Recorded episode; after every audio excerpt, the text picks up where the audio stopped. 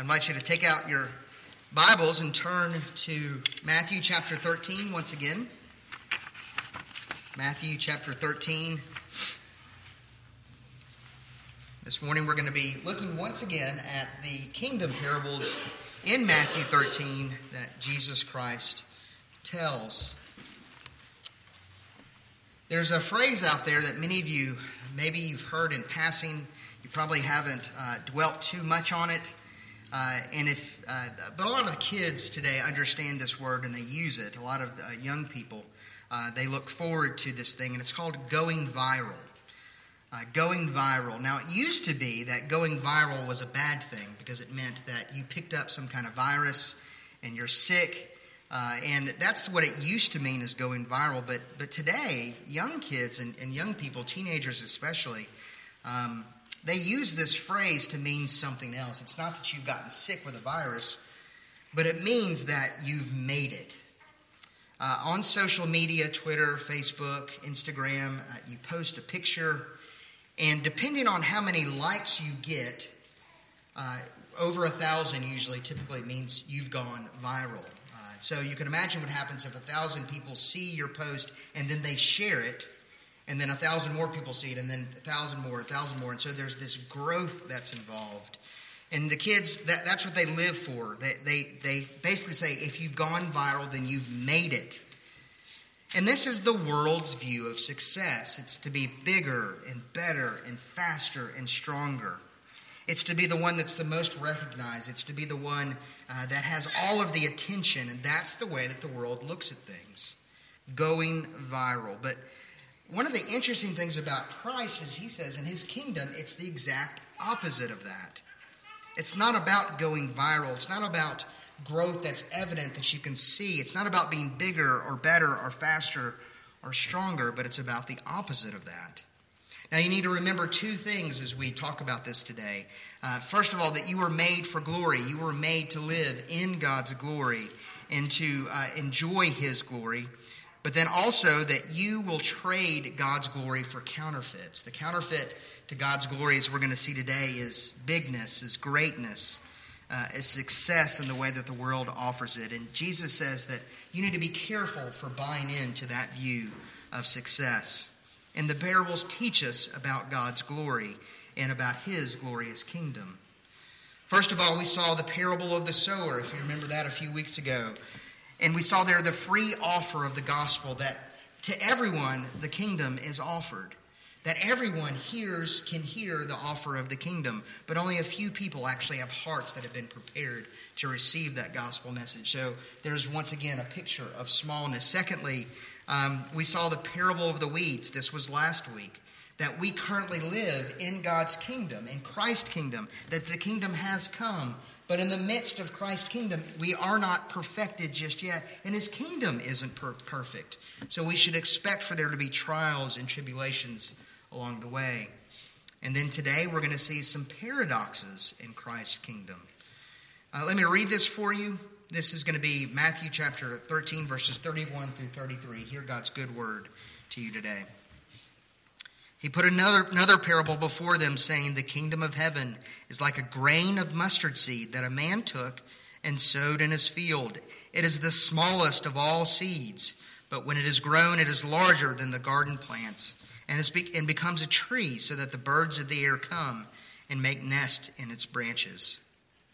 He told them another parable. The kingdom of heaven is like leaven that a woman took and hid in three measures of flour till it was all leavened. Let's pray and ask for the Lord's help in understanding His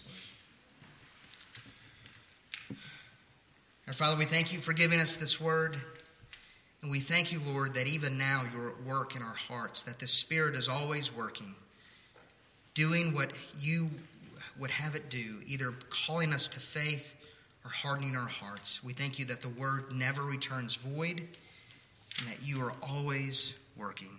Father, we pray that we would understand this Word today that we would see the glory of your kingdom, that we would see the glory of your Son, Jesus Christ, and that we would hear your gospel message. I pray this in Christ's holy name. Amen. So, we're going to look at this in three ways, three paradoxes that were presented here. First of all, the kingdom is small. Christ's kingdom is small. Secondly, the second paradox is that Christ's kingdom is ordinary. Christ's kingdom is ordinary. And then thirdly, that Christ's kingdom is open. I'm going to explain why those are paradoxes uh, to us as we go along here. So, first of all, the kingdom of heaven is small.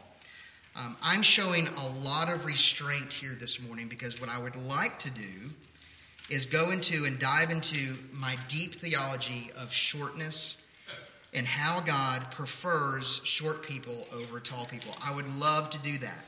This would be a perfect opportunity for me to do that this morning.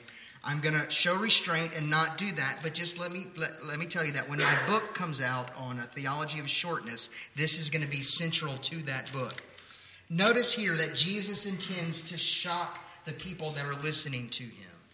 This is a shocking thing that Jesus says. He says that his kingdom, in verse 31, is like a grain of mustard seed. Now, what's so shocking about that? Well, understand this that when you talk about kingdoms, you're not talking about small things, you're talking about large things. The whole purpose of having a kingdom is to wield power and influence. There are three things that make a good kingdom, according to the world. First of all, you need a strong military. That's why in an election season, we're going to hear a lot about the military over and over and over. In order for the, the kingdom of the United States to be strong, we need to have a strong military. Secondly, strong kingdoms need influential and important leaders. That's why we go through the whole mess that we go through to elect the right leader to make sure he or she is the most influential leader that we have leading the kingdom of the United States. And then, thirdly, the thing that a kingdom needs in order to be successful is wealth. You need at least those three things in order to have a good kingdom. And that's the, the backdrop for what Jesus is saying is look at the Roman kingdom. Look at the Roman government and how they operate. That's the backdrop here. The people would be hearing all of the things that Christ was saying as they're listening to him speak from a boat.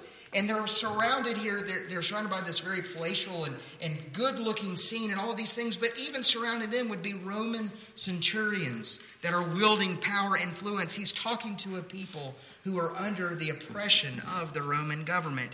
And he says that his kingdom is not first and foremost about power and influence and military power. He says, You want to know what my kingdom is like? Take a mustard seed. I wish I had one out and I would hold it up for you just to see. It would be about like this because you can't see it. And maybe Christ had a mustard seed and he says, Look at this mustard seed. This is what my kingdom is like. And everyone would have said, Your kingdom is like a mustard seed. You can't even see it, it's so small. But Jesus says that's what his kingdom is like. This is Christ in his big sell to the people. He's a salesman right here, and he's saying, You want to get be a part of my kingdom? You want to be a part of what I'm doing? You want to be a part, you want to be an investor in my in my business venture? Here's what you need to know. It's small, it's not influential, and you're not going to see it grow. How's that for a sale? Let's say you have some money and somebody they want you to be a part of the business that they're starting, okay? And and they come to you and they say and you say, well, well, what's the big thing about this business? What makes your business so great? And you say, nothing much. And they say, Well, were you going to make money? Eh, probably not. Well, are you going to hire a bunch of people? Nah, we're not going to do that. Well, what's the point of your business? Well, that's essentially what Jesus is saying here. This is his big sell. He's going to his kingdom investors and he says, You want to be a part of what I'm doing? Well, we're not going to be very influential. We're not going to have a lot of money. We're going to be a lot like this little mustard seed. You don't sell your business by pointing out how small it is. You don't sell your business by saying, we're going to be very unsuccessful in what we're doing. And that's exactly what Christ is doing here. Jesus says, My kingdom to the eyes of the world is very unsuccessful and it's insignificant. Now, here's the paradox. Here's the thing that doesn't seem to go together that Christ has a kingdom that is small, but it's small bigness. It's big in its smallness. From a seed, Jesus says, that is barely there that you can't see, what happens? A large tree goes. Now, there are two types of mustard trees that grow in Palestine. One grows to about 10 feet and one grows to 25 feet. We don't know which type Jesus is talking about. It doesn't really matter which type it is because uh, the growth is significant either way. From that little tiny mustard seed, a large tree grows from it. Now, the appearance of Christ's kingdom from the outside is that nothing much is happening. And from the world's perspective, it's a small thing that doesn't really matter. Now, here's the thing this has been the history uh, of God's people from the very beginning. God said in Genesis chapter 3 that a, woman was going to bear a child, and the seed of the serpent was going to try to kill the seed of the woman. And so in Genesis 3, that's the story that this, this enmity is going to exist between the seed of the serpent and the seed of the woman. And then immediately, God's people in Genesis chapter 4, what happens? Abel is one of God's people, and, this, and Cain kills Abel. And then you get this long chapter, Genesis 4, of the kingdom of the world growing in significance and power and influence. And all the while, you're left asking, where is God? Where is his kingdom? And then at the very end of Genesis 4, you're introduced to another character, Seth.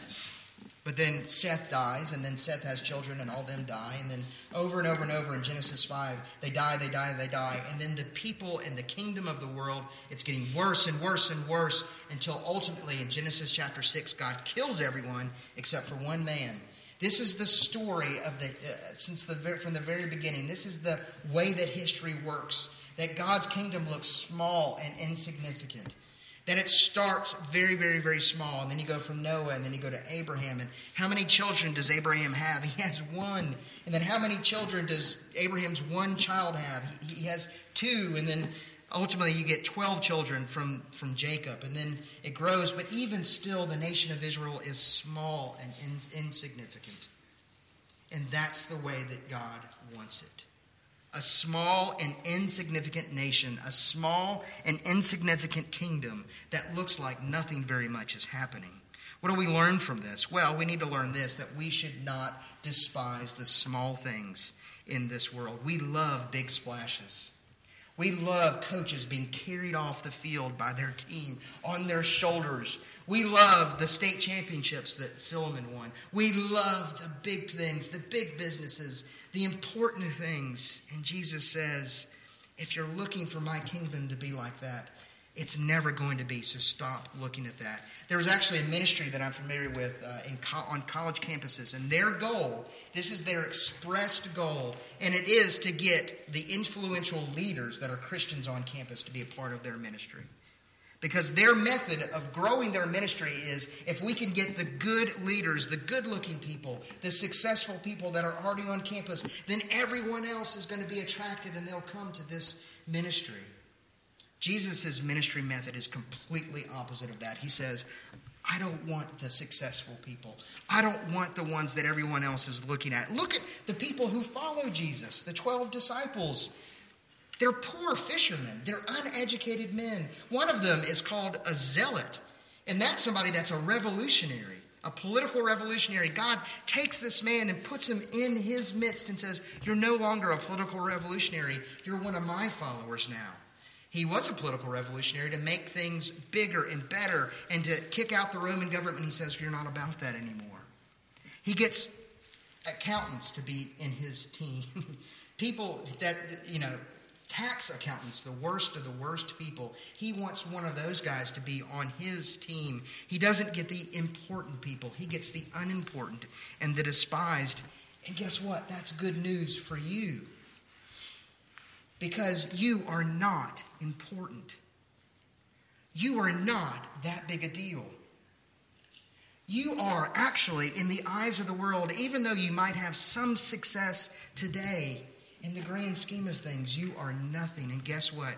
Jesus Christ is calling nothings like you and me to be a part of his kingdom. Because it's not about you, it's about him. That's good news. Jesus does not despise the small things of the world. That's the first par- uh, paradox that we see. The second paradox the kingdom of heaven is ordinary. Look in verse 33. The kingdom of heaven is like leaven that a woman took and hid in three measures of flour till it was all leaven. this is the second shocking thing that Jesus is saying here. You and I hear it and we think, ah, yeah, it's bread, not a big deal. Okay, this is the most ordinary of all ordinary, the most mundane of all things that could be done.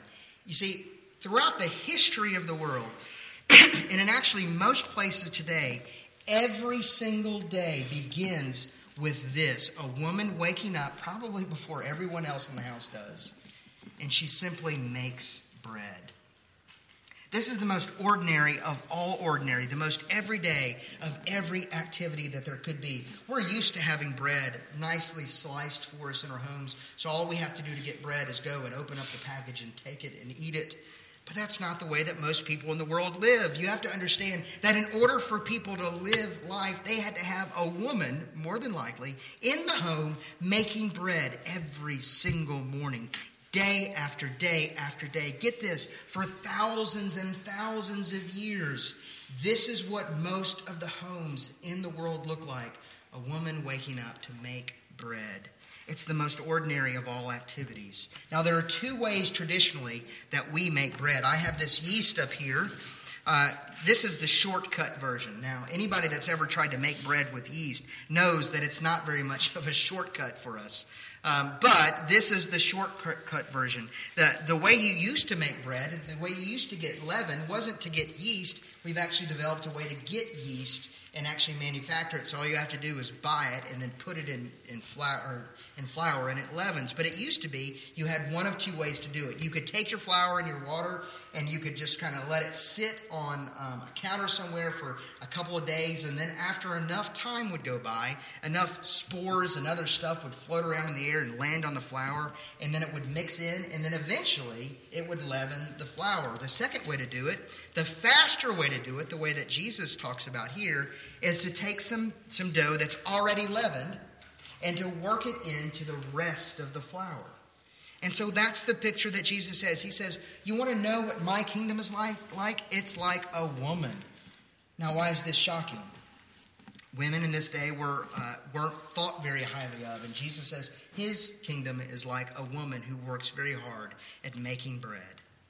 Very shocking for him to say that. He doesn't say, You want to know what my kingdom is like? He doesn't take a centurion and say, My kingdom is like that powerful centurion. He says, It's like a woman who makes bread.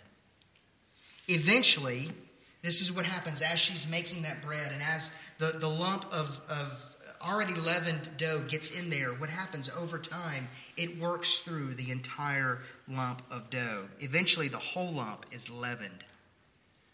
Well, kingdom growth, he teaches us here, is absolutely sure. The kingdom is growing, but it's hidden. We can't see it if you ever try to make bread this way and you don't have a bread maker, you just kind of work some yeast in, you leave that lump of dough on the counter, um, and then go back and check it every few minutes and what happens. It doesn't look like anything happens. But given enough time, the dough rises, and then the whole house begins to smell like good bread. And Jesus says that's exactly what is going on with his kingdom. Growth is happening, but it's hidden. Now, normally we can see growth. You could actually come back week after week to this church and you can see the Dawson kids and the Walker kids. You can watch them grow week after week. Hastings grew six inches in one day. I mean, that's pretty amazing, right? We normally can see that growth, but Jesus says, if you're looking for growth in my kingdom, you will not find it. And this is our experience, our daily experience living in the United States. Here's what I want you to do. This is the only time I'm going to ask you to do this. Go home and turn on the news. I don't care which news that you like CNN, Fox News. This will be the only time I tell you to do this. Most of the time, I'm going to tell you to turn it off. Go home and watch it, and then you tell me how successful Christ's kingdom is today. You will walk away after listening to the news and you will say, Christ's kingdom is losing. Christ is not winning. There is no victory. Because, to the, our perspective and to the world, it's not working. And Christ says here, but remember, his kingdom is growing in hidden ways. How does his kingdom grow? And this is so important for us to understand as Christians. His kingdom grows in the ordinary in the mundane things of life. Again, remember this you want a big splash, you want a big thing to happen. Every day we want something bigger or better to happen. But Christ's kingdom grows in the everyday, in the ordinary. Christ's kingdom grows by simply waking up in the morning and praying, Lord, thy will be done, thy kingdom come. And praying, Lord, give me this day my daily bread. Simply praying a simple prayer in the ordinary and mundane things. It's in the simple little conversations that husbands and wives have with each other. Something that uh, uh, we throw them away, we don't even think about, but that's where God's kingdom grows. It's an opportunity in those morning conversations to wake up and to say, How are we going to glorify God today? And that's where God grows his kingdom. It's in the little conversations that you have with your children in the car. It's in the little things that are happening as they ask questions Mommy, why do we go to church every week? Why do we do the things that we do? Why do we pray? It's in those little things where Christ's kingdom is growing. And also, it's in this it's the inevitable disappointments of our life. It's whenever we bump up against the things in this world that we look at and we say, oh, God can't possibly be, be in this.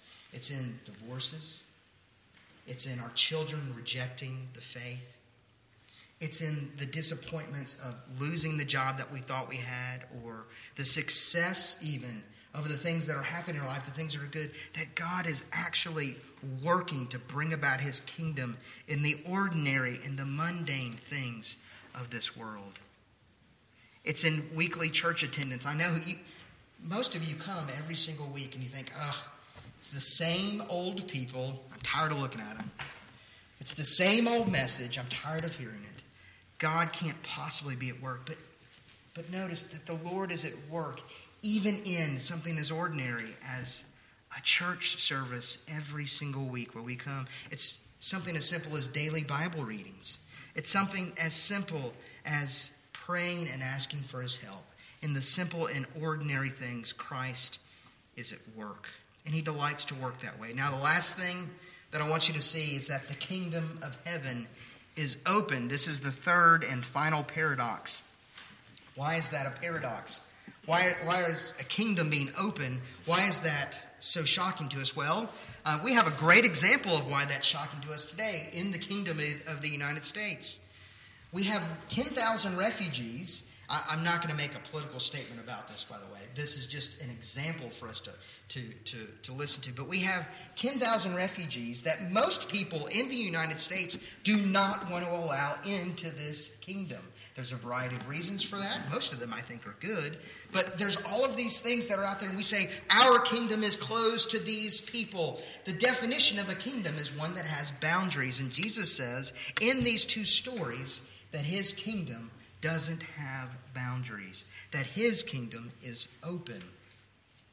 Most kingdoms are known by their borders. You can pull up a map and you can identify the kingdoms of the world according to their borders. And Jesus says his kingdom is open. It is not like that. Now, how do we see that in these two parables? It's it's in two kind of throwaway things that we would just gloss over if we didn't pay attention to them. What are the two things? First of all, look, and he says this. Jesus doesn't have to say this to get his point across, but he, he gives two details. He says the first one is that in verse 32, it's the smallest of all the seeds, but when it is grown, it is larger than all the garden plants and becomes a tree. And this is that statement so that the birds of the air come and make nests in its branches. Why did Jesus have to say the birds of the air? Why did he, did he include that little detail? Well, here's why I think Jesus says that.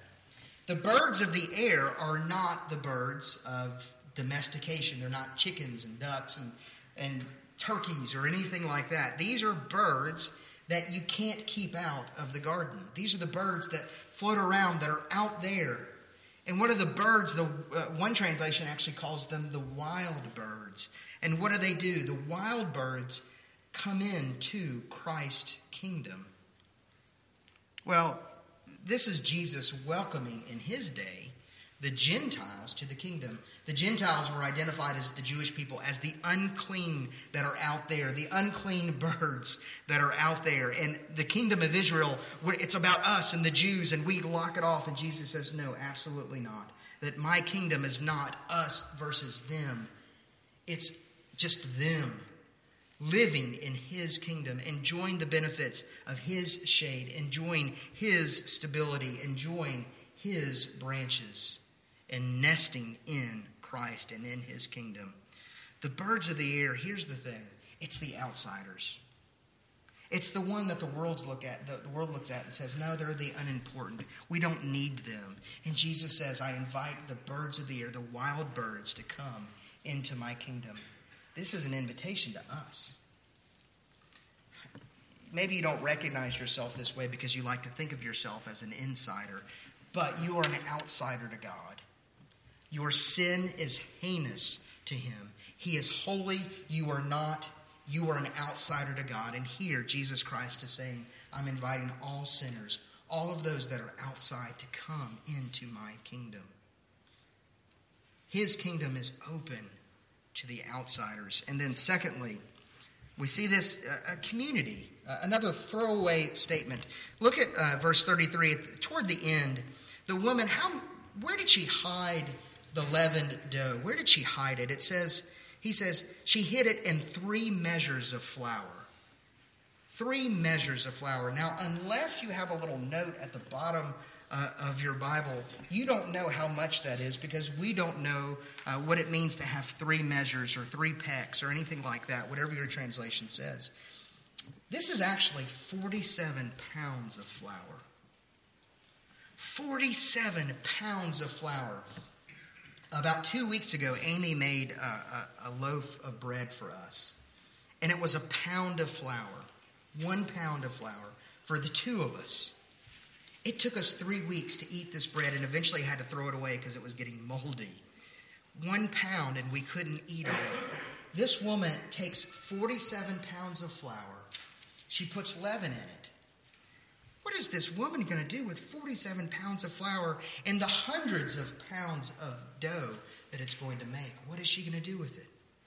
Well, this woman is obviously cooking not for herself. She's not breaking bread for herself, but she's making bread for her community. Here's what's happening here this is an invitation to come and partake of the work that she is doing. This is an invitation to come as a community of God's people and you are invited, those that are outside are invited to come and partake of Christ, the poor, the needy. Sinners like you and me are invited by Christ in this parable to come and to partake of Him, to be involved in His community. And this is very much an invitation, and the good news is that you are invited into Christ's kingdom. Now, how, it, how is it that a holy God, Jesus Christ, can invite sinners like us into his kingdom? He invites us. Here's the deal He invites us to, into his kingdom because he was banished on the cross. We don't think about it in these terms, but we really should. On the cross, Jesus Christ was taken to the outskirts of the city, outside of the city, and he was slaughtered and sacrificed. Why was he slaughtered and sacrificed there? He was slaughtered and sacrificed, banished from the city, so that we could come into the city, so that we could come into his kingdom. Jesus Christ on the cross took your place. He took your sin. He gave you his righteousness so that you could be invited to his feast, so that you can partake of his kingdom, of his goodness, of his joy, of his peace. He gives you his righteousness so that you can be in his kingdom. Here, Jesus is saying if you want to be a part of his kingdom, well, it's about smallness, it's about ordinary things, and it's about him going to the cross so that you can be invited in. Let me conclude in this way. This is a reorientation for those of us that are in Christ. It's a reorientation to the small things of life. We need to be reminded of this. You're going to go home in a little bit.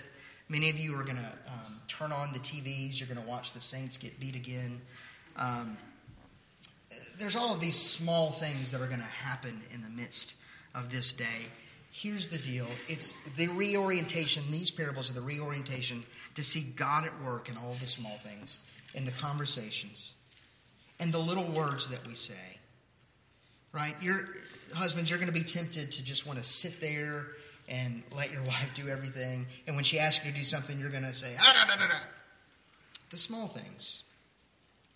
Maybe respond in kindness and gentleness. Wives, you're going to have an opportunity to serve your husband and to love him, and to serve your children and to love them in the small things, not the big things, the everyday things. Tomorrow, school starts again, right, Ann?